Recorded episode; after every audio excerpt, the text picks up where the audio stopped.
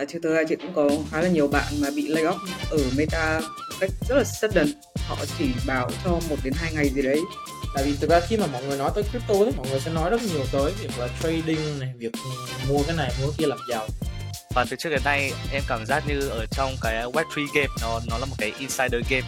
Nếu mà nhìn vào các vòng gọi vốn lớn nhất như kiểu là Aptos, like Optimism, something like that thì quanh đi quẩn lại đều là những cái tên như thế Chào mừng mọi người trở lại với Forward Việt Nam Podcast tập thứ hai. Hôm nay là rất là hân hạnh được uh, chào đón một khách mời mới tham gia cùng với Phú và Trí và Valerie, đấy là bạn Long. Long Trần là một trong những crypto degen mà trẻ và VC trẻ tuổi nhất ở Việt Nam.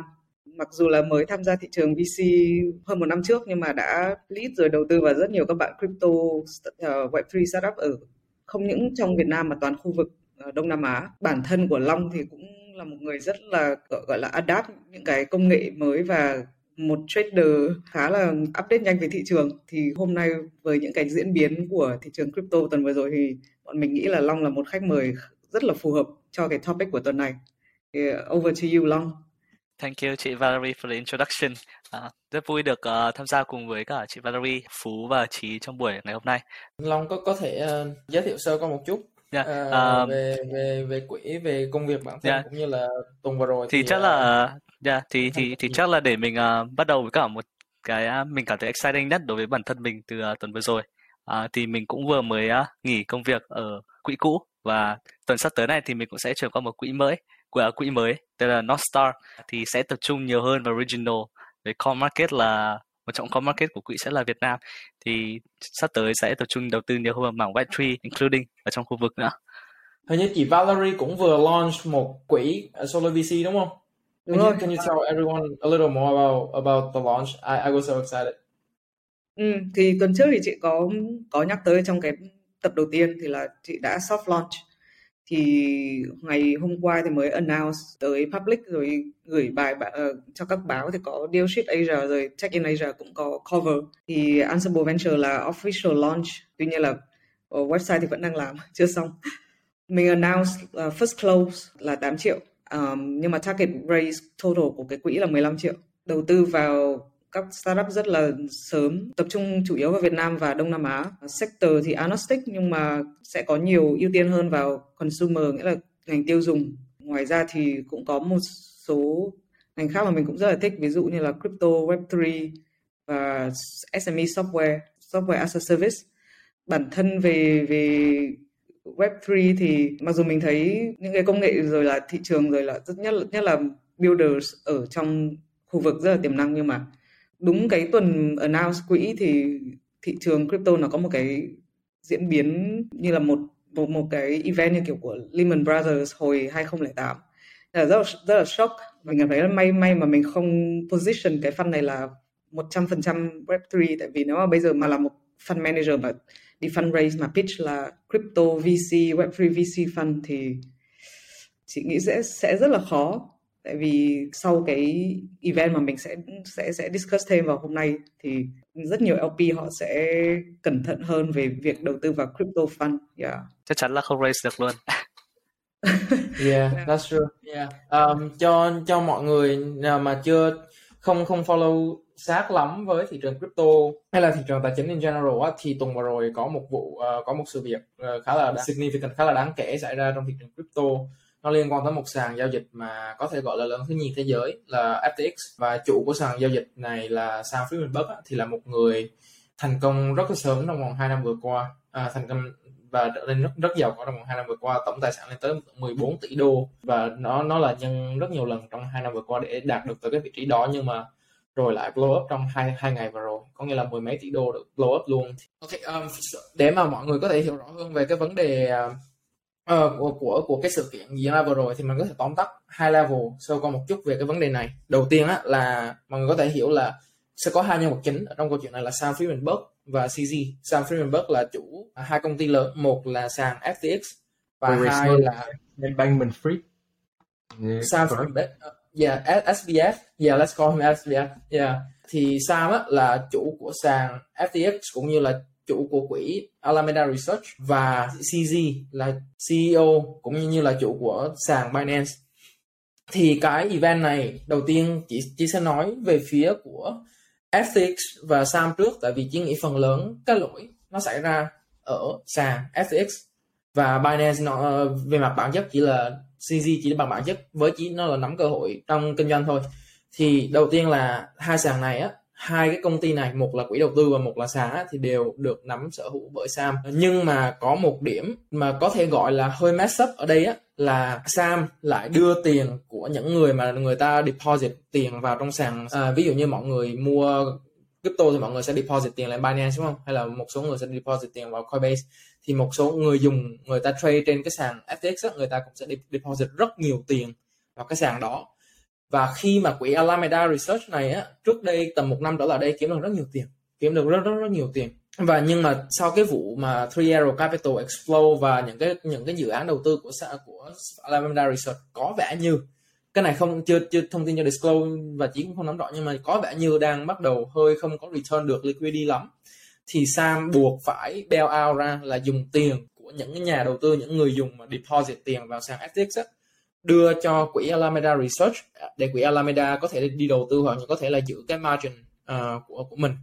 Thì cái quỹ Alameda này lại dùng một cái đồng khác uh, là đồng FTT để làm collateral. Thì khi mà cái đồng FTT này nó bị mất cái giá trị thế chấp đi á thì cái quỹ này bị liquidate. Có nghĩa là cái quỹ này nó bị mất đi gần như là cháy tài khoản ấy.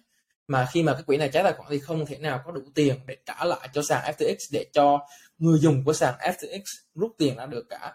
Và nó sẽ kéo theo những cái cái sự kiện rất là điên rồ trong thời gian vừa rồi. Và một cái side note nữa là Sam FBF là một trong những người có sức ảnh hưởng rất lớn trong thị trường crypto trong vòng 2 năm vừa rồi. Mọi người có thể tưởng tượng là 6 tháng trước, Sam là người đã đi bail out rất nhiều cái startup cũng như công ty trong thị trường crypto. Những cái công ty phá sản, Sam đi bail out có nghĩa là Sam mua lại và giúp đỡ rất nhiều ở những công ty này và irony là 6 tháng sau Sam lại là người cần phải được bail out. Và có rất nhiều cái conspiracy về CZ hay là những cái ảnh hưởng của, của, của công ty Binance lên cái sự kiện này. Nhưng mà at the end ở đây thì thực sự là ngay cả Sam cũng đã lên Twitter nói rồi là đây là lỗi của Sam và Sam chịu trách nhiệm về vấn đề này. Thì Phú có thể ờ, provide some context nhiều hơn về cái detail là uh, liên quan tới cái đồng FTT cũng như là tới CZ và CZ nó là ảnh hưởng tới cái sự kiện này như thế nào.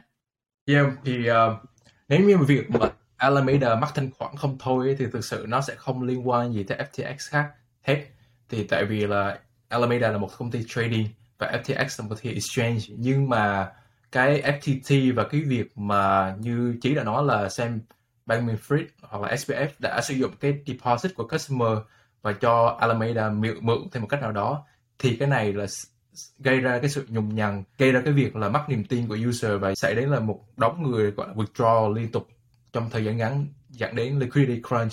Thì cái đồng FTT này á, thì nếu mọi người nhìn vào cái balance sheet của Alameda ở trong một cái research gần đây, thì cũng đúng là cái cái thời gian mà CZ lên Twitter và nói là, as an action of risk management, thì ông ta nghĩ là ông ta phải nên, gọi là, start liquidating FTT thì tại sao CZ có FTT thì ngày xưa thì Binance là early investor của FTX thì in return là ông ta đã có stake trong FTX và sau đó FTX có offer mua lại cái stake này từ Binance dưới dạng là một phần là cash và một phần là FTT nên là Binance hiện tại đang holding a back in FTT thì ông ông đấy có đăng lên Twitter, ok, tao sẽ liquidate một đống cái FTT này bởi vì tụi ta học được cái sự kiện của Luna là là nếu tụi ta hold a back như thế này thì có sẽ có một lúc nào đó tụi ta sẽ mắc chắn thì cái việc đó thì khi ông ta đăng lên như vậy á thì cũng chưa làm lung lay người dùng lắm đâu. Cái hôm uh, CJ post cái tweet đấy là chủ nhật đúng không? Là là Đúng rồi, it happened very yeah. fast. I think uh, em em nghĩ nó là chủ nhật.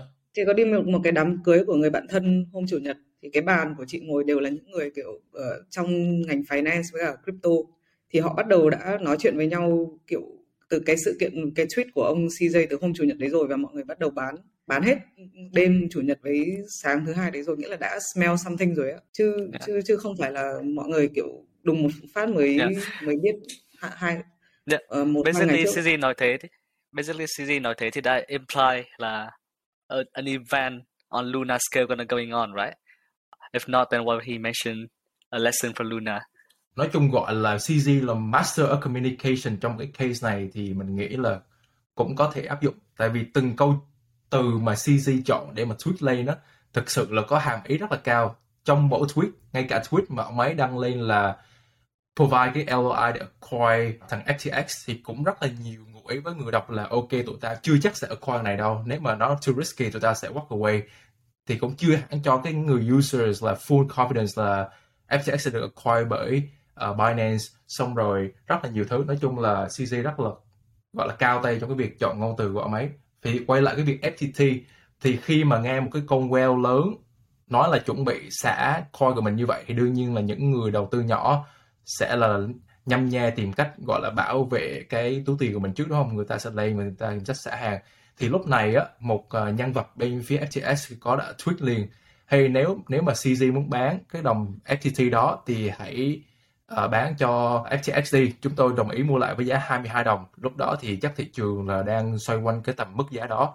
Nhưng mà CZ bảo không tụi tao sẽ làm cái hành động này trên open market. Và ông ấy move cái đồng TT đó hình như lên Binance Exchange và bắt đầu đâm cái đó. Thì khi mà ông ấy đâm như vậy á thì bắt đầu ờ, bị đồng coin nó tụt rất nhiều và mọi người đều hoảng sợ và bắt đầu đâm theo thì cái việc FTT đi xuống. Và mọi người đã biết rồi thì cái phần collateral chính á, tài khoản chính mà Alameda đem đi thế chấp cho việc vay mượn cho cái market making activity của Alameda là đồng FTT và khi mà đồng FTT tụt một cách như vậy thì sẽ bị margin call hoặc là bị những chủ nợ người ta chèn ép hay là gì đó thì bắt đầu gây ra nỗi sợ với những những nhà customer thì ờ, đây là cái detail xung quanh về cái FTT và Alameda in general. Yeah, cái điểm thú vị mà mà mà chỉ thấy ở trong cái sự kiện này khi mà nó xảy ra ấy là bây giờ nó vẫn thú vị với chí nhé là CZ luôn luôn communicate cùng CZ luôn luôn là tao không có chủ đích gì cả tao không có chủ đích từ ban đầu là như này như kia rồi là the failure của FTX nó sẽ là cái nỗi buồn của cả industry này kia à, nhưng mà bên Sam Friedman thì lại lên tweet và đây là một cái code của một từ, cái tweet của của Sam nhé.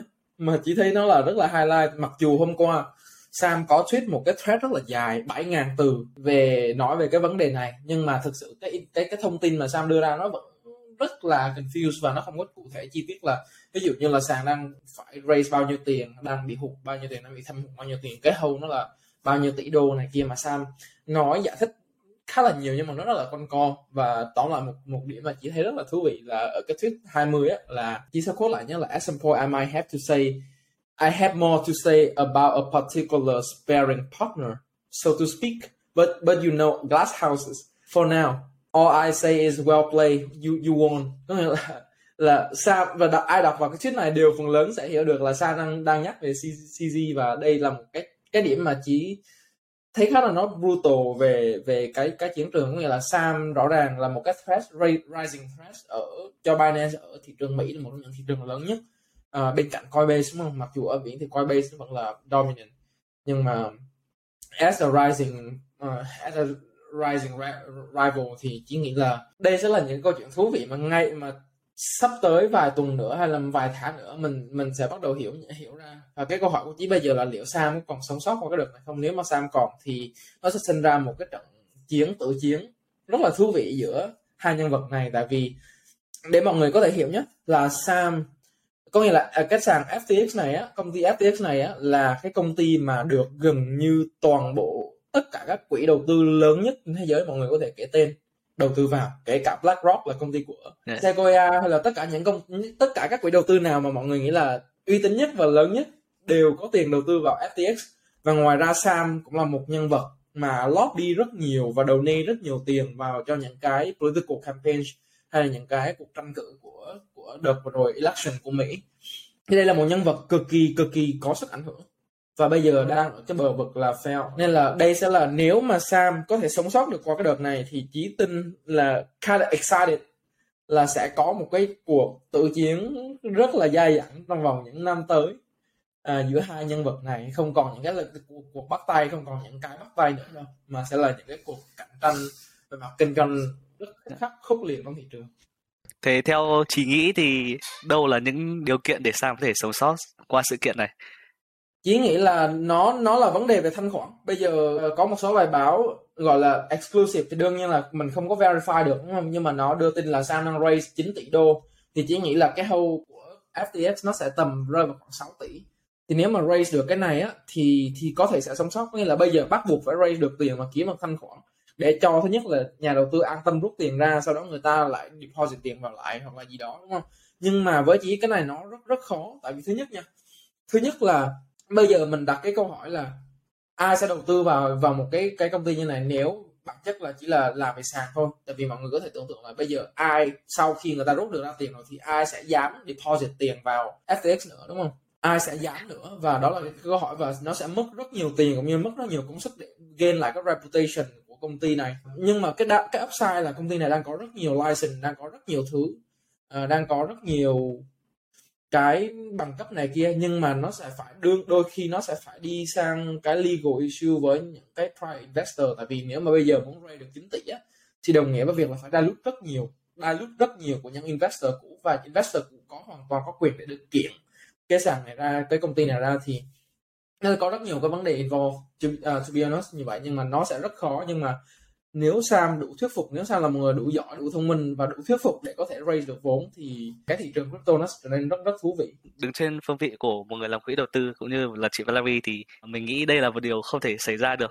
Tại vì nếu mà nhìn vào cái à, cap table hiện nay của à, FTX như chị đã mention thì những cái tên mà thực sự là có tiềm năng và có nguồn vốn có thể rót tiền cho Sam thì cũng đã đều ở trong cái cap table của Sam hết rồi và chính họ cũng cảm thấy mình bị phản bội bởi Sam. Và mọi người phải phải rằng là bây giờ có rất nhiều player khác cũng đang bị ảnh hưởng bởi FTX là chị vừa mới thấy là BlockFi đã vừa tuyển luật, luật sư về bankruptcy về có thể là phá sản nay mai.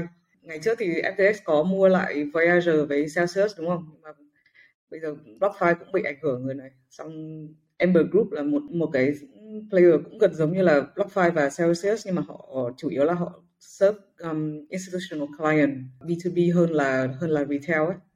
Uh, chị cũng có nghe một số tin đồn là họ cũng đang bị ảnh hưởng rất là lớn vì có khoảng đâu đấy 10% balance sheet ở FTX thì nếu mà họ yeah. họ, họ ừ, thì bây giờ chị không biết là ai ai cứu được ấy hay thậm chí là đến đến như kiểu Sequoia thì cũng đã thông báo với cả tất cả các LP của mình là write off khoản đầu tư vào FTX 100% rồi. Yeah, có nghĩa là đồng nghĩa việc là chắc chắn Sequoia sẽ đã, đã give up ở cái vụ này rồi. Thì đấy đấy là những cái mà chỉ nghĩ là nó sẽ rất là thú vị. Và mình sẽ phải thực sự là mình sẽ phải phục Sam nếu mà thực sự là SBF có thể raise được vốn cho vòng này. Chắc chắn là Binance không phải là người đầu tiên mà SBF tìm tới để mà raise tiền. Chắc chắn nếu mà có những gọi là hỗn loạn như này xảy ra thì SBF sẽ tới những cái investor trong cap table trước đúng không thì cái thông tin mà Phú thu thập được á, thì ban đầu là SBF muốn raise uh, half a billion dollar ngay một trong những đêm mà khi khủng hoảng xảy ra. Thì cái con số đó tự nhiên vài giờ sau đó nó gọi là balloon up lên thành 5 đến 6 tỷ. Từ đang cần nửa tỷ lên 5 đến 6 tỷ. Thì all of a sudden là những investor người ta cũng theo dõi được cái news người ta không không ready luôn. Gọi là there's no bid luôn. Đó mặc dù lúc đó thì cũng là gọi là vài trăm triệu half a billion round up rồi. Nhưng mà sau đó những cái số tiền mà yêu cầu từ SBF và FTX càng ngày càng lớn, nên ai cũng gọi là call off hết. Nên là phải có lý do gì đó thì SBF gọi là vút mặt, gọi là nhịn nhục để mà đi tới Binance gọi là direct competitor luôn. Và một người gọi là openly, giống như là đang attacking FTX rồi. Thì cái việc mà SBF tìm tới Binance, theo tôi nghĩ là một á, là nếu mà Binance chịu acquire FTX thì Binance sẽ ngừng dump cái đòn FTT thì nếu mà FTT không bị tụt giá nữa, thì cái collateral của Alameda lúc này sẽ safe, thì sẽ không bị, ít bị margin call hoặc là sẽ có những đoạn nào đó thì sẽ plug in the hole được. Nhưng mà nếu mà Binance không đồng ý acquire thì market sẽ càng react negatively nữa, tức là thằng, thì có something wrong rồi thì cái cái hole ở trong balance sheet quá bự, Binance không thể absorb được hay gì đó, thì nó sẽ càng đâm mạnh hay là cái gì đó nữa thì đây là những điểm mình muốn highlight thì như chí cũng có mention là cái FTX cái này là đa số đang diễn ra với FTX International và Alameda. Thì FTX US thì không có liên hệ. FTX US thì theo mình biết là hoàn toàn bình thường và vô hại.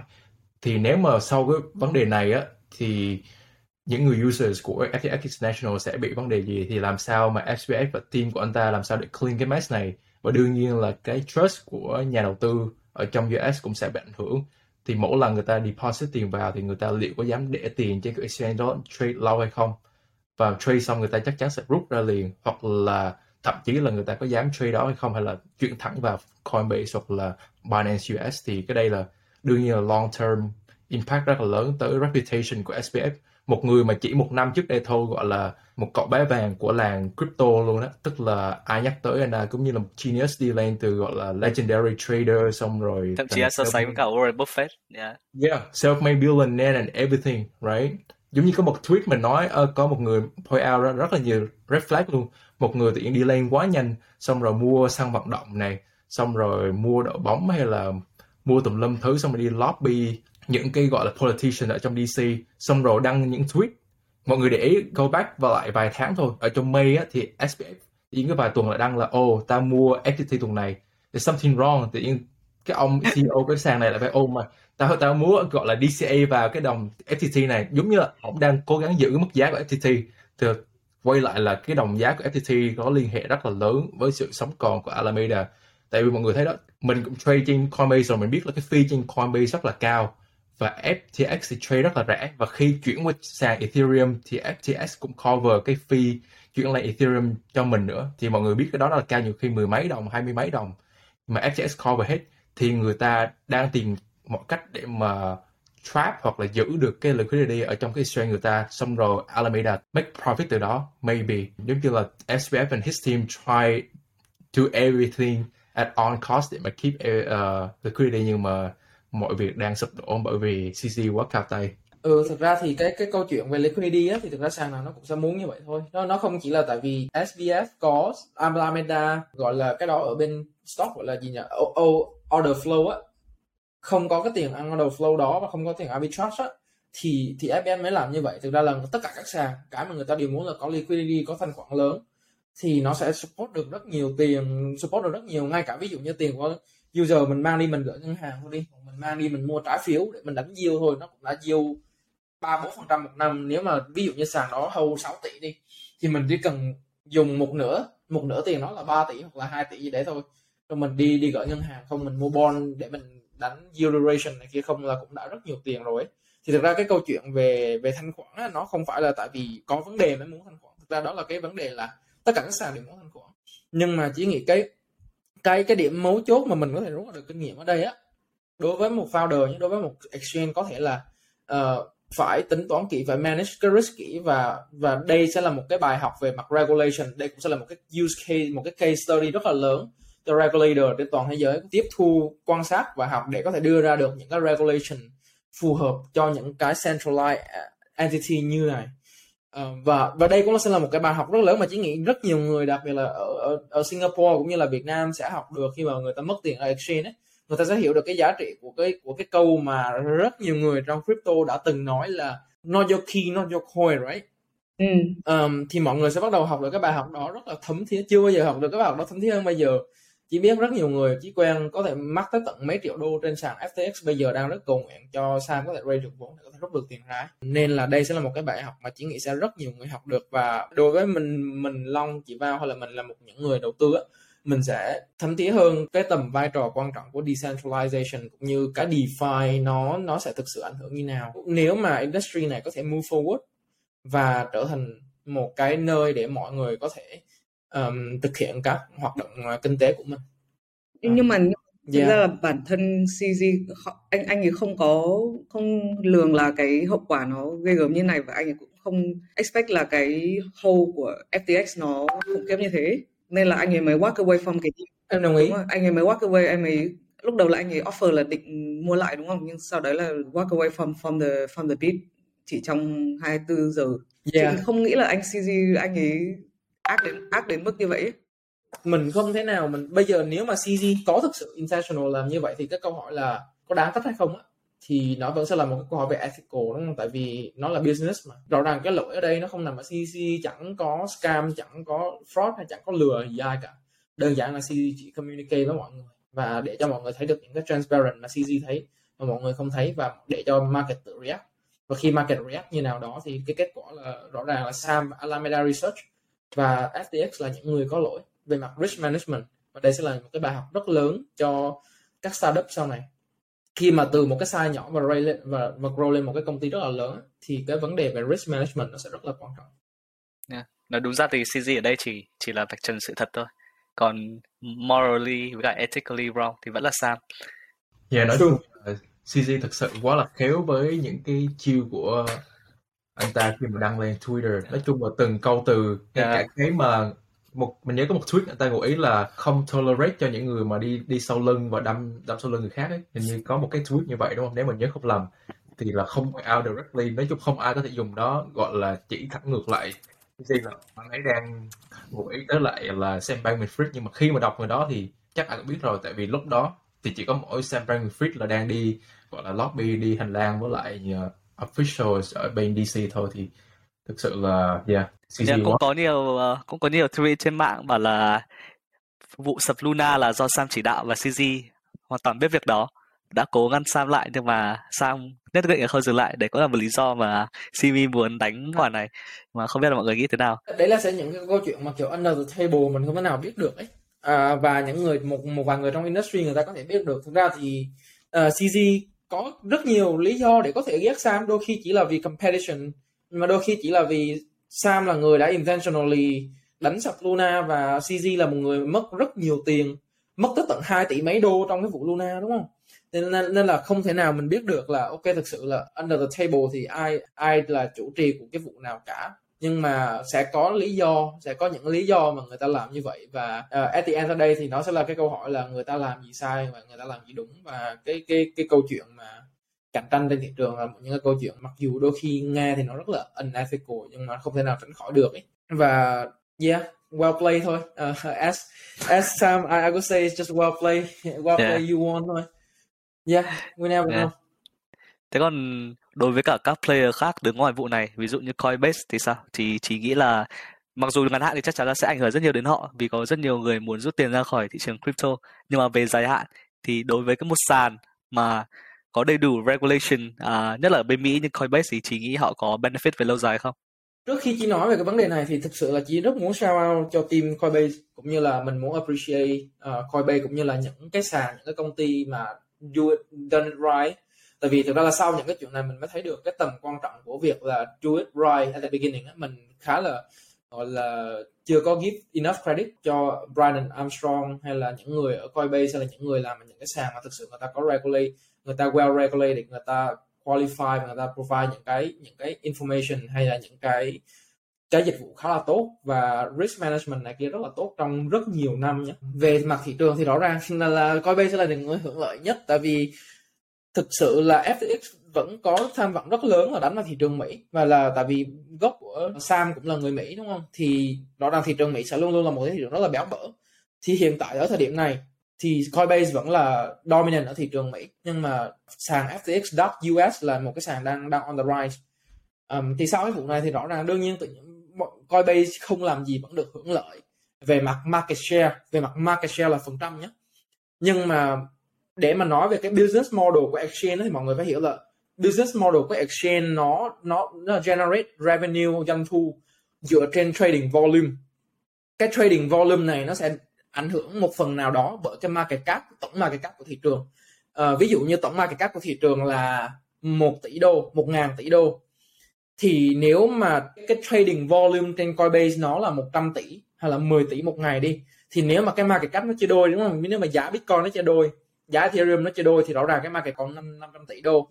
Thì cái revenue của sàn nó cũng sẽ tự tự nhiên nó giảm giảm đi 50% về mặt short term nó có ảnh hưởng nhưng về mặt market share thì Coinbase đang được hưởng lợi rất nhiều từ cái vụ này.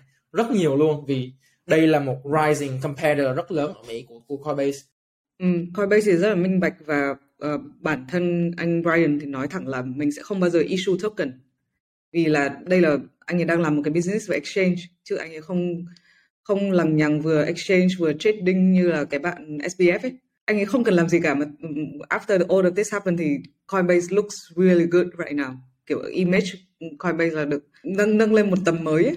và Binance anh CZ thì cũng đưa ra một cái concept mới là sàn Binance sẽ bắt đầu đưa proof of reserve. Thì cái này chị nghĩ cũng interesting. New thing in crypto regulation. Yeah đặc biệt là những sàn quốc tế. Thực ra là những sàn ở Mỹ á, thì đặc biệt là ví dụ như Coinbase là một cái public company á, thì thực ra nó người ta khá là minh bạch và người ta phải tiết lộ tất cả mọi thứ về công ty tại vì nó là public company đã được lên sàn ấy. Thì có một cái mà chỉ muốn nói cho mọi người mọi người nghe hay là cả phú hay là cả những người mà người ta có dùng Coinbase nhé chỉ là một người sử dụng Coinbase.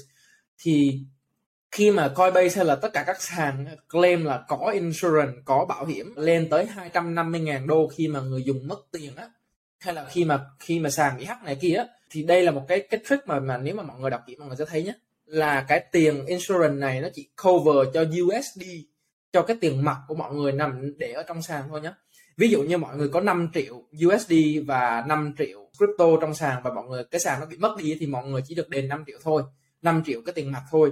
Còn nếu mà mọi người chỉ cần swap 5 triệu USD đó thành 5 triệu USDT hoặc 5 triệu USDC thì tài khoản mọi người sẽ không được insurance đâu nhé thì đây đây rất là những cái perk của một cái công ty nó đã public thì tất cả mọi thông tin đều được public á thì mọi người có thể tìm đọc rõ hơn.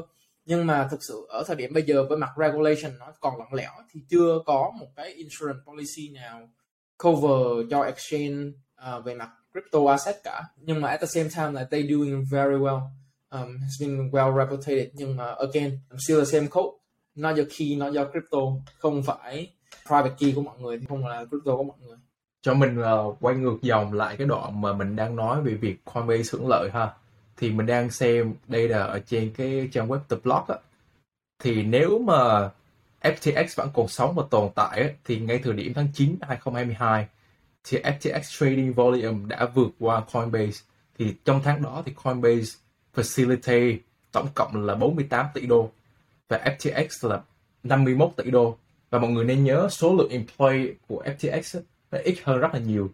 Mình nhớ ở đó mình xem data là FTX chỉ có 300 employee thôi. Và Coinbase số này là vài ngàn employee tức là số lượng revenue chia cho đầu người của FTX là efficient hơn rất là nhiều.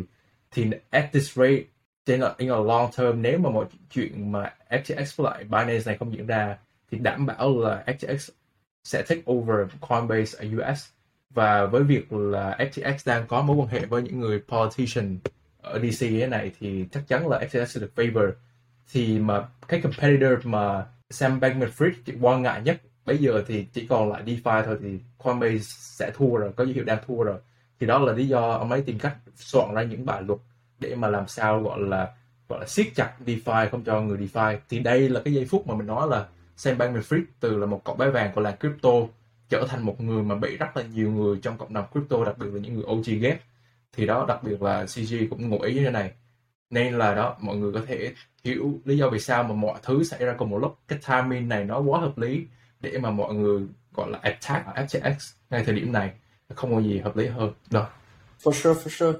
Yeah. Vâng, nhưng mà nếu mà mọi người muốn khuyến khích DeFi thì chưa có một cái regulation một cái luật pháp một cái khung lý pháp luật gì đấy cho DeFi ở bất cứ nước nào trên thế giới đúng không? Là chị chị thấy là CFI còn chưa xong like how how can we welcome DeFi? Here's a very interesting question. Thì uh, trước tiên nhé, để để nói về philosophy của the whole crypto space in general đi, thì thực ra mọi người có thể là bị cuốn quá nhiều vào những cái application này, application kia và mọi người quên đi các philosophy, cái base philosophy, core value của crypto là code is law, là cái code là cái regulation đúng không? Mọi người đều có thể thấy được là, ok, cái protocol DeFi này, cái luật của nó là gì, cái transparency của nó tới mức độ bao nhiêu, cái check rate của nó là bao nhiêu, và mọi người và ai đang được hưởng lợi từ cái check rate này nó rất là rõ ràng, minh bạch. Thì để mà amplify cái này thì đây đây là cái lý do mà bây giờ cái argument against cái này nhé là nếu mà mình đặt câu hỏi đi là CFI thực sự nó có an toàn và transparent hay là đủ đảm bảo cho mọi người trong xuyên suốt lịch sử hay không á, thì mình phải hỏi cái câu hỏi đó trước đã. Có nghĩa là nhiều người sẽ chỉ tay vào DeFi và nói là đấy, CFI CFI nó còn như vậy thì làm sao DeFi nó work?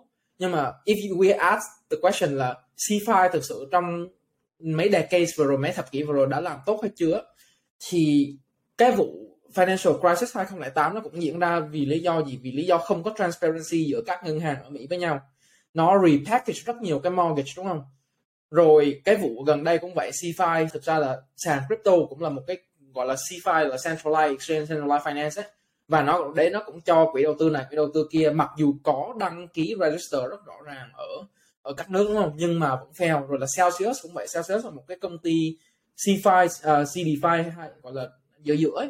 Web và cũng gọi là rất có license này kia đúng không? Cũng blow up in the US và nó là cái công ty cái dự án crypto startup được đầu tư nhiều nhất năm 2021 được rót vốn nhiều nhất. Thị trường năm 2021 và nó cũng blow up thì cái câu hỏi ở đây là CFI nó đã thực sự transparent đủ hay chưa và nó đã làm tốt cái công việc bảo vệ investor hay chưa? Hay là cứ one in a while sẽ có một cái vụ CFI nổ ra vì không có transparent vì regulation này regulation kia không có đảm bảo đúng không?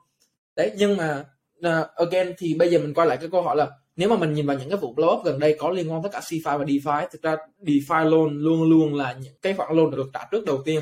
Ví dụ như vụ 3 Arrow Capital cũng vậy những cái khoản vay của DeFi được 3 Arrow Capital ưu tiên trả trước. Vì đấy là những cái khoản vay nó public trên blockchain mà mọi người đều có thể thấy được.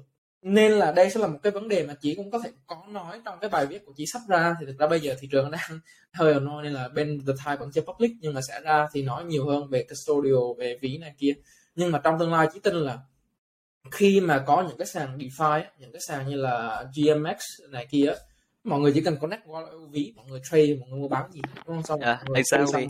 tiền xuống thực sự là trade ở ở, ở GMX rất là phê to, to be honest như thế. Và và những cái revenue họ mang mang vào cũng show được pretty much the early sign for product market fit. Nhưng mà chắc là chỉ chỉ có một điều là trade ở trên những cái sàn DeFi như thế thì những cái sản phẩm mình có thể trade nó khá là limited. Thì so far đấy long nghĩ đấy là cái cái setback duy nhất của các, các sàn DeFi thôi. Còn đâu thì thực sự là trải nghiệm rất là mượt đúng ờ, uh, chỉ sẽ khuyến khích mọi người thực sự là nếu mà mọi người muốn trải nghiệm thực sự cái công nghệ crypto hay là cái công nghệ trước ấy, mà mọi người không chưa quan tâm quá nhiều tới profit này kia mọi người có thể thử hết những cái application đó. Tại vì thực sự khi mọi người thực sự trải nghiệm đó những cái đó thì mọi người mới nhận ra là oh, wow những cái này nó thực sự có tiềm năng. Tại vì chỉ đã từng trade ở trên à, uh, GMX rồi và nếu mà chỉ mua những cái đồng như là Ethereum này kia hay là Avalanche này kia thực sự mọi người cảm giác như là mọi người đang trade trên một sàn uh, centralized exchange ấy nên là không có nhiều khác biệt tới mức độ đó luôn ấy. Mặc dù nó vẫn còn rất là mới. Và đương nhiên là những cái sàn này cái setback như long nói là nó chưa có support nhiều token. Tại vì sao? Vì về mặt technology về mặt infrastructure về mặt cross chain này kia nó chưa có support nhiều. Thậm chí ngay cả MetaMask bây giờ nó cũng không có support toàn bộ ví đúng không? Rồi những cái ví này ví kia nó cũng chưa support hết. Thì sau này khi mà infrastructure nó đủ phát triển rồi á thì chỉ tin là thị trường crypto, CeFi và DeFi nó sẽ cũng sẽ involve theo những cái case như là FTX này sẽ là những cái case study mà cả cả industry sẽ chỉ tay vào và nói là ok đây là những cái bài học mà mình phải học và bây giờ industry sẽ phải học những bài học gì xây dựng những cái dự án như nào phải đi theo những cái hướng nào để tránh những cái sai lầm này. Yeah.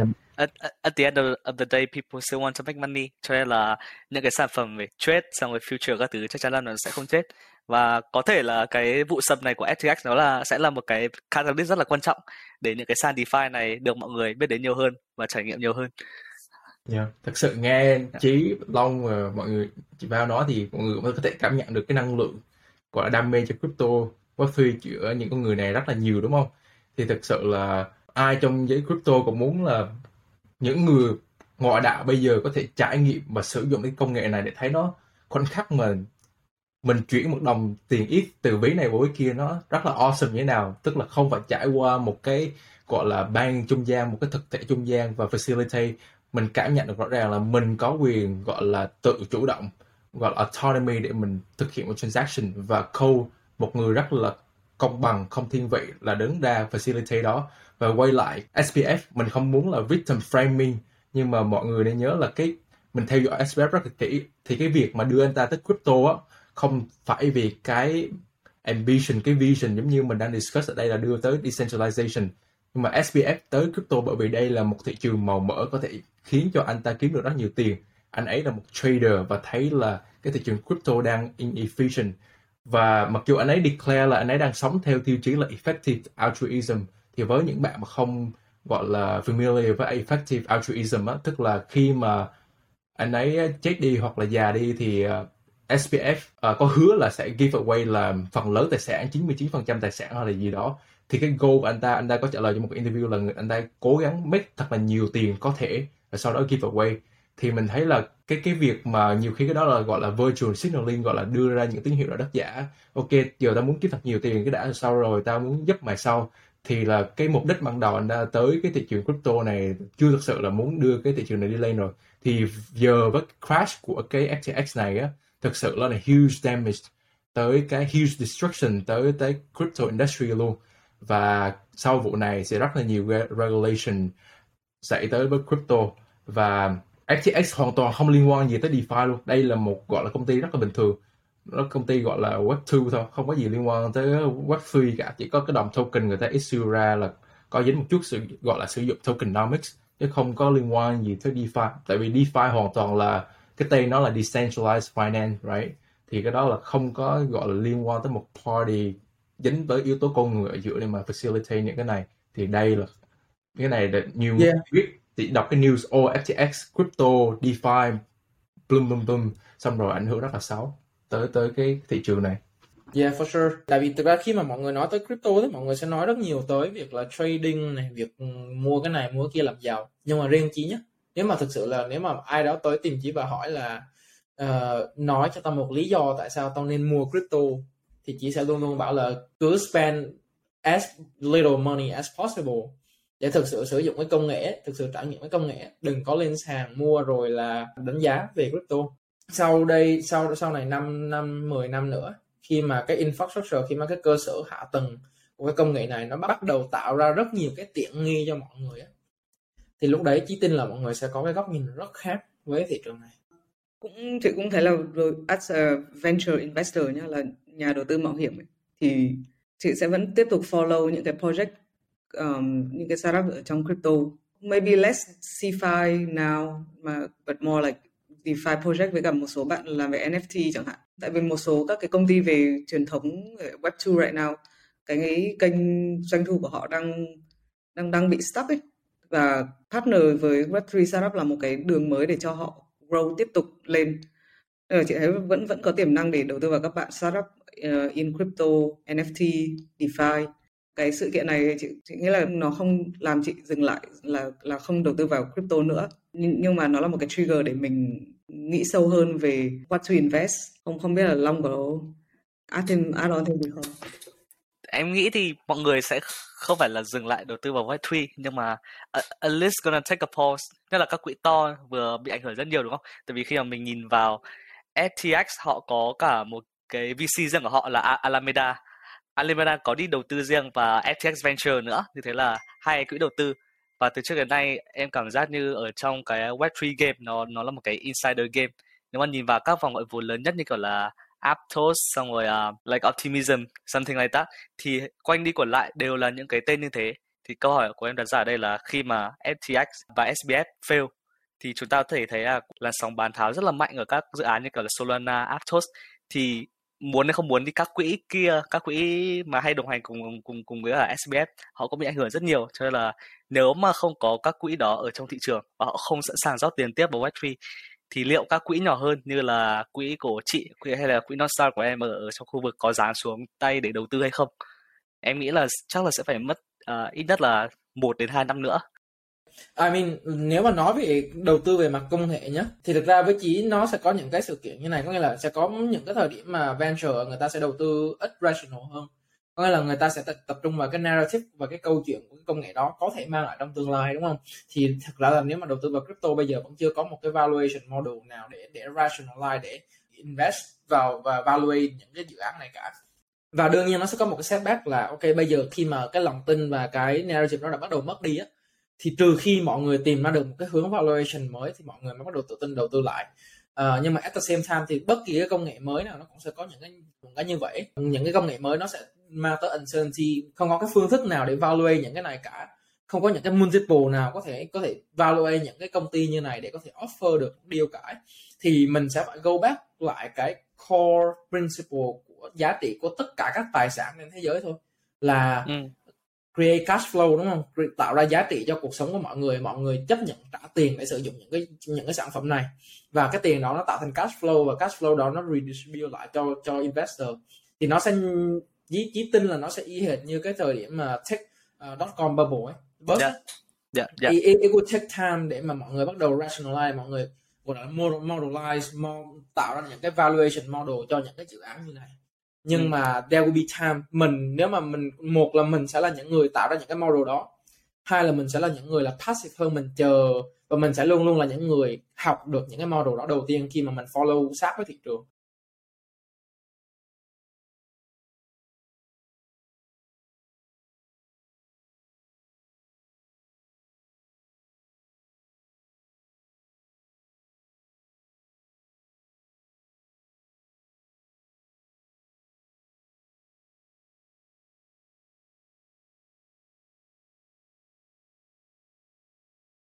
ờ. đấy cũng là ý của Long khi mà Long nói khi mà Long nhắc đến là chắc chắn là cái kiểu VC activity nó sẽ bị pause trong tầm 1 đến 2 năm nữa.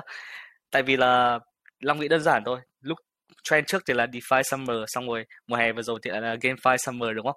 Thì Long cảm giác như là từ trước đến nay ấy, thực ra là mọi người vẫn chưa biết là có những cái sản phẩm gì nó phù hợp với là cái decentralized technology, blockchain technology này. Và từ trước đến nay vẫn là một như kiểu là một cái sân chơi mà mọi người đang thử hết từ model này đến model khác và dần dần các model nó chết dần chết dần thì mọi người nhận ra là à cái model nó không không không ờ, không hoạt động ở đây được.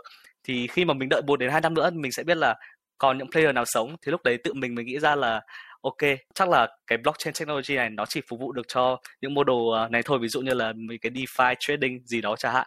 Cũng như kiểu the dot com bubble, đúng không? Sau lúc đấy thì những ông nào có sống thì đều thành những người khá là khổng lồ bây giờ rồi kiểu Amazon các thứ. Thì chắc đây là chỉ là một cuộc đào thải tự nhiên thôi để mọi người thực sự xem được là có product gì mà tất cả có thể serve được mass user luôn. Dùng uh, ứng dụng blockchain dùng ứng dụng và có tính năng centralization yeah.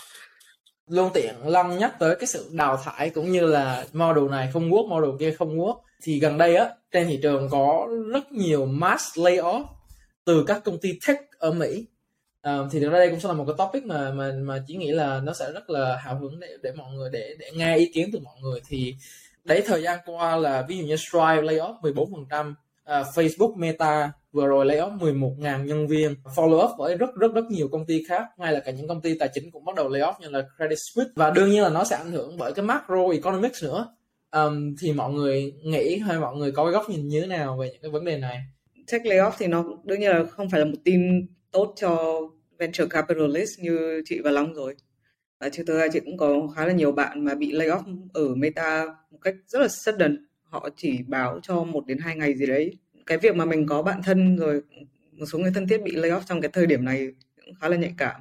Đương nhiên là Mark Zuckerberg thì cũng khá là transparent. Anh ấy lên xin lỗi và nhận hết tất cả lỗi về mình. Vì là cái chiến lược metaverse đầu tư vào hardware metaverse um, có vẻ như là đang chưa thấy hiệu quả thì chỉ có một cái suy nghĩ là cái tiền ờ, mà anh ấy đầu tư vào metaverse thà đi mua xứ FTX còn hơn.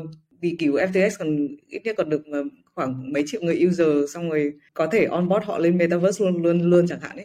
Ờ, thay vì cái việc là anh ấy đầu tư vào hardware. Đợt vừa rồi có, có rất là nhiều investor ví dụ như quỹ Altimeter là đưa hẳn một cái tâm thư là Meta đang fucked up và anh Mark Zuckerberg này phải thay đổi nếu không thì họ sẽ bán họ sẽ exit khỏi Meta thì là một tin không vui và nhưng mà ít nhất là anh Mark thì anh ấy nhận hết lỗi sai và anh ấy hành động cũng take action. Nhưng mà cái cái action của anh ấy thì uh, chị thấy là khá là đau lòng thôi. Uh, tại vì mình cũng biết một số bạn uh, bị lay off. Đó.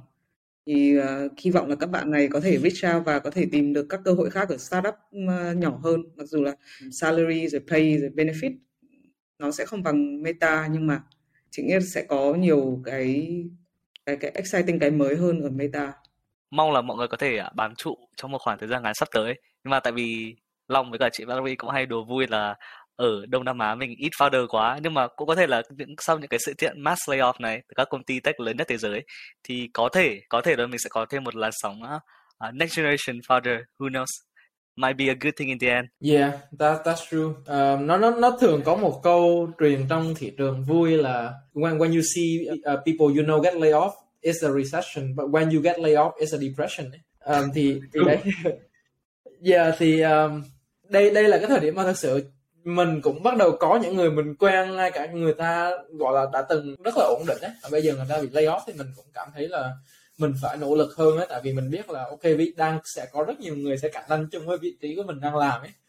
Nên là um, yeah nhưng mà quay lại cái cái cái câu hỏi là đây đây sẽ là một cái mà chỉ observe và chỉ nghe được rất nhiều mọi người trong thị trường nói nhé là thực ra những cái công ty technology á uh, những người làm về tech người ta làm khá là chill một số người mà chỉ biết người ta làm cho những cái tập đoàn lớn làm developer á người ta chỉ làm mấy tiếng đồng hồ một tuần thôi ở Mỹ nha và cái benefit của người ta rất là cao. Người ta lương người ta thậm chí còn cao hơn gấp đôi, gấp ba lần những người bình thường ấy.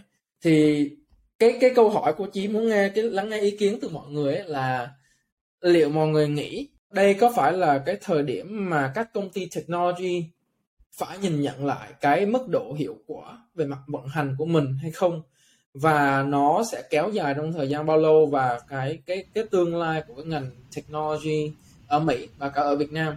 Trong tương lai nó sẽ như thế nào? Tại vì rõ ràng là bây giờ các công ty technology có vẻ đang nhận ra là ok mình spend quá nhiều tiền của những năm trước rồi á thì bây giờ cái câu hỏi là người ta có thể quay lại để để spend significant less amount of money hay không? Hay là đó sẽ là một cái thói quen mà nó sẽ mất rất nhiều thời gian uh, để mọi người mà có thể làm quen? Thì cái tốc độ ở đó của cái môi trường mới này thì mọi người nghĩ nó sẽ như thế nào? Ok mình uh, take cái này trước ha thì cái này mình muốn đi hai level trước xong mình sẽ lấy một uh, case cụ thể đó là Twitter thì uh, cũng giống như là tuần trước mình có đề cập là trong vòng decade vừa rồi thì việc các firm quá gọi là quen thuộc với việc sử dụng gọi là cheap capital thì người ta đặc biệt là những công ty tech đúng không? Tại vì người ta quá profitable, người ta grow nhanh hoặc là kể cả những công ty không profitable nhưng mà liên tục được bơm tiền từ những investor thì người ta liên tục recruit tech talent xong rồi trả rất là cao hoặc là như bạn biết đó, những công ty fan sẵn sàng trả rất là cao thì những công ty startup mới để mà chèo kéo những công ty từ fan về thì phải trả cao hơn số nữa nữa và kiểu như stock option để mà chèo kéo. Thì cái việc mà take lay off hoặc là việc mà capital trở nên cực kỳ expensive để mà, gọi là, lấy được từ tay những nhà investor khi mà người ta đang có những cái deal attractive hoặc là save từ, gọi là, treasury hoặc là những cái cái bond khác thì đây thực sự là một cái expectation reset. Nói chung đây không còn là thời buổi mà, gọi là new grad có thể mà graduate xong dễ dàng easily có 200 ngàn total com 300 ngàn total com. Nhưng mà hiện tại thì những cái slot đó ít hơn rất là nhiều, hoặc là competitive rất là nhiều, hoặc là cái total com, bạn sẽ thấy đó sẽ giảm. Tại vì total com của một người tech software engineer như mình biết thì phần lớn sẽ tie vào stock compensation thì nếu như stock của Amazon, stock của Google, stock của Meta nếu tụt 70% như vậy thì đương nhiên cái total com của người ta nếu như cái stock phần stock option là 5% tụt 70% của đó thì coi như là bay 30% hay gì đó rồi thì cũng cũng thực sự rất là nhiều. Thì uh, cái use case đi như chỉ nói về việc efficiency trong running một công ty tech thì Elon Musk come in và ông ta lay off một loạt như 50 phần trăm nhân viên hay gì đó để ông có thể improve được hoặc là nếu công ty mà run thành công ông ta sẽ làm demonstrate cho the rest of the industry là, ok, giờ ta lay off một đống như vậy rồi, mà vẫn run normally, giống như là không có chuyện gì xảy ra, thì all of a sudden, có phải là mọi người khất được một đống gọi là payroll cost không? Một đống gọi là tiền trả lương cho nhân viên. Thì những công ty như, giống như là Meta vừa rồi cũng cut off một đống. Hoặc là những Google đi, mình có nghe được vài người nói là Google thực sự là không cần nhiều nhân viên đến như vậy. Nhưng mà mục đích người ta thuê hoặc là hire talent về chỉ là keep talent away from những cái gọi là potential disruptive companies, get access to those talents. Thì người ta cứ mướn về xong rồi, thì mình nghe nói thì Google thực sự là work-life balance cũng rất là good. Thì đó, như mình nói đó thì sẽ là expectation reset. Thì những bạn mà học com sci trong những năm tới thì mình nghĩ tech đương nhiên sẽ là một thị trường rất là màu mỡ vẫn còn rất là nhiều cơ hội. Bây giờ bất cứ business mới nào được tạo ra, đều phải cần tới software engineer talent thì bây giờ không phải như ngày xưa nữa phải là đi nhập hàng xong rồi bán. Thật sự rất là physical hoặc là manually hoặc là labor intensive right? Everything is about software now. Nên là mình nghĩ các bạn sẽ có chỗ đứng. Nhưng mà thật sự thì expectation về income của các bạn thì sẽ phải reset một chút và phải cạnh tranh rất là nhiều khi mà nhiều người bị lay off và những người rất, rất là nhiều kinh nghiệm bị lay off. Và bắt làm sao? What do you think? Uh, và cái application đối với cái cái cái lứa founder tương lai nó sẽ là như thế nào?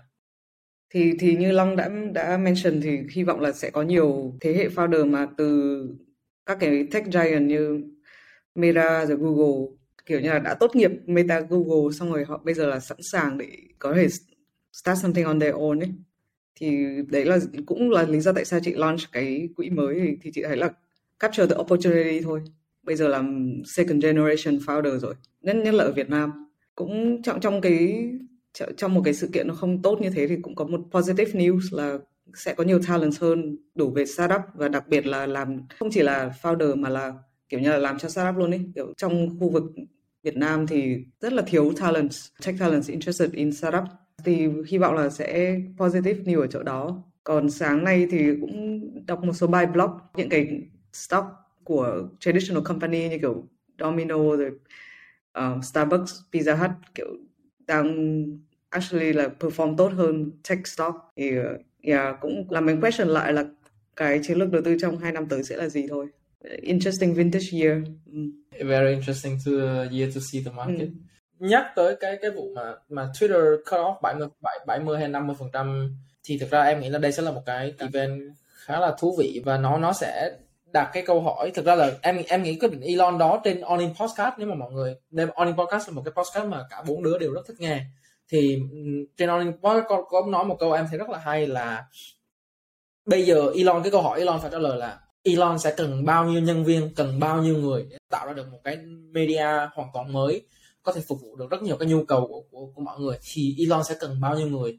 Và đấy sẽ là cái câu hỏi mà em nghĩ là trong tương lai trong công các công ty tech trong thời gian tới sẽ đều phải hỏi bản thân mình là Google sẽ phải đặt câu hỏi là, ok, nếu mà bây giờ tao muốn tiếp tục phát triển cái sản phẩm này, thì tao đang, tao sẽ thực sự cần bao nhiêu employee Facebook cũng vậy, Meta cũng vậy là bất kỳ cái cái công ty technology nào ấy, mọi người đều sẽ phải đặt câu hỏi là nó sẽ set up một cái new social norm trong cái giới technology là, ok, cái công ty đó nó có 2.000 người nó làm được cái đó, thì lý do tại sao mình có tận 3.000 người mình không làm được? Và các công ty này sẽ phải questioning lại cái operation của người ta đã hiệu quả hay chưa? Nhân viên đã làm việc năng suất hay chưa? Thậm chí là em còn nghe ở một số người làm trong tech industry của mỹ người ta nói là nó có một cái hiện tượng gọi là over employ có nghĩa là một số nhân viên đó, người ta làm tận hai full time full time position về mặt tech nhé cái đó tôi là một cái over employ thì ờ, một số người bảo cái này là theft rồi là fraud này kia nhưng mà đấy đấy sẽ là những cái mà các công ty sẽ phải questioning lại uh, về mặt operation của mình.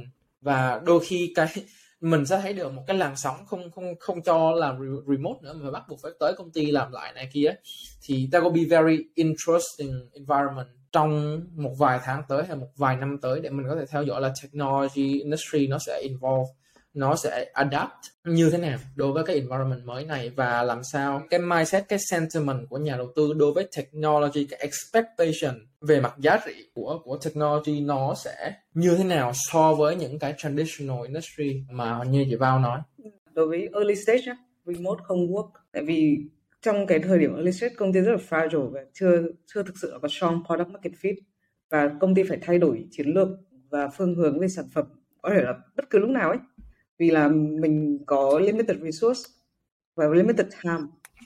Mình cần phải turn around khá là nhanh ấy. Và remote work thì mọi người sẽ bị kiểu mỗi giờ một múi giờ không không có họp kiểu ngay lập tức urgently được ấy. Ừ. chị không không đồng ý về cái việc là remote work được. Yeah, đặc biệt là đối với cả early stage company đúng không? Tại vì là early stage company đếm đi đếm lại chắc là một team tầm 10 người 20 người là căng mà nếu mà làm việc remote như thế thì how do people discuss idea with each other? Em nghĩ đây là kiểu cái point đơn giản nhất mình nhìn vào thôi. Là how, how do people discuss idea with each other? How do you improve the product together right? Không thể nào dựa hoàn toàn 100% vào founder được tại vì founder sẽ phải lo quá nhiều việc từ business cho đến operation xong lại còn làm việc product creative.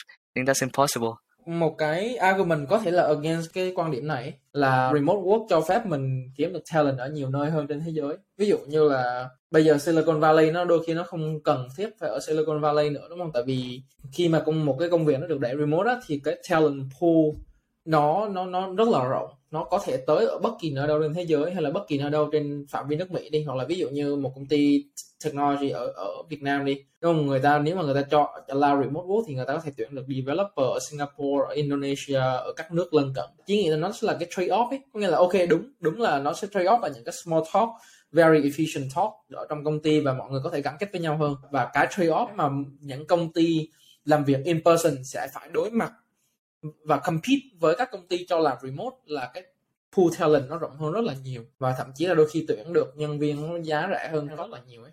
Thì đó sẽ là những cái trade off mà chỉ nghĩ là nó sẽ rất là thú vị cho các công ty trong tương lai có thể chọn lựa giữa là remote với bigger talent pool maybe of potential less expense uh, hay là go back to the same original traditional way of working and make it as efficient as possible with small pool of talent ấy. Cái point ừ. chỉ nói về cái talent pool mà Phú muốn double click on đó là mình thấy là cái model này thực sự rất là hiệu quả khi mà bạn đang ở trong giai đoạn là growth khi mà mọi thứ đã more streamline và biết là công ty đang cần gì và chỉ cần là expand cái region mà mình có thể kiếm cho cái người talent đó để vào và giúp mình thực hiện công việc đó nhưng mà exactly. như như chị Valerie nói nếu mà early startup thì những người founders should be close together physically. Tại vì những lúc như vậy ấy, thực sự là mới có năng lượng chiến đấu với nhau. Khi mà nói giống như đồng chí gọi là lên gọi là những phong văn phòng nhỏ thấy ồ startup mình đang making progress một chút một chút mỗi ngày thì những năng lượng đó hoặc là gặp mặt như vậy thì mới nảy sinh ra những ý tưởng mới có thể là đưa đến product market fit. Thì mình thấy là early market thì làm remote thì thực sự rất là khó tại vì khi mà bạn nản bạn ngồi trong một cái phòng nhỏ giống như mình tưởng tượng đây đang bí bách như này mà không có đồng nghiệp bên cạnh nữa thì thực sự rất là nản. Và mới mình này với việc là quay lại trở lại văn phòng ví dụ hai ngày ba ngày một tuần thì việc là nói chuyện với đồng nghiệp mỗi ngày một chút thôi thực sự đem lại năng, năng lượng rất là nhiều rồi refresh mỗi hai ba giờ gì đó mình làm việc căng thẳng thì mình nói chuyện với đồng nghiệp thực sự rất là vui. Ừ. thì đó thì muốn wrap up lại cái cái cái point về take lay off một chút. Thì không biết là vào hay trí còn cái điểm gì cuối muốn nói không thì uh, episode này thì mình cũng sẽ chắc wrap up ở ở ở, ở đây Yeah, I think it's a, it's a solid. Chỉ nghĩa là mình cũng trao đổi được khá là nhiều thông tin rất là thú vị và cũng như là lắng nghe được rất là nhiều ờ, cái góc nhìn thú vị từ mọi người, đặc biệt là từ Val à, và đặc biệt là từ các khách mời là Long là những người làm venture. Thì yeah, very interesting talk. Yeah, cảm ơn mọi người đã đã host Long ngày hôm nay. Super happy to be on board today discussing ideas with you guys. For sure, for sure. Hy vọng sẽ được uh, nói chuyện với Long sớm trong tương lai. Another episode and discuss sure. about different issue. Uh, not like um, nó không phải là một cái gì đó super crazy như là Sam Fisherberg hay là um, FTX như hôm nay nữa. Yeah. Và mọi người okay. nhớ là tất cả những gì thảo luận trong ngày hôm nay thì đều là không phải financial advice, không phải legal advice. Và please, please do your own research. Yeah, guys, don't go to GMX and short, okay? Ừ à, đừng đừng đừng có lên GMS rồi rồi trải nghiệm cái công nghệ rồi thấy hang quá là lại short hai ba ít rồi lại cháy lại khoản cũng không thể cảm ơn mọi người đã uh, tune in lắng nghe cuộc trò chuyện của tụi mình hôm nay. Thì chúc mọi người có một uh, tuần làm việc mới hiệu quả. Uh, cũng như là hy vọng mọi người sẽ tiếp tục uh, quay lại và thăm cái góc nhỏ của tụi mình uh, hàng tuần. Forward Việt Nam podcast uh, xin chào mọi người. Chúc mọi người hẹn hẹn gặp lại mọi người trong tuần sau.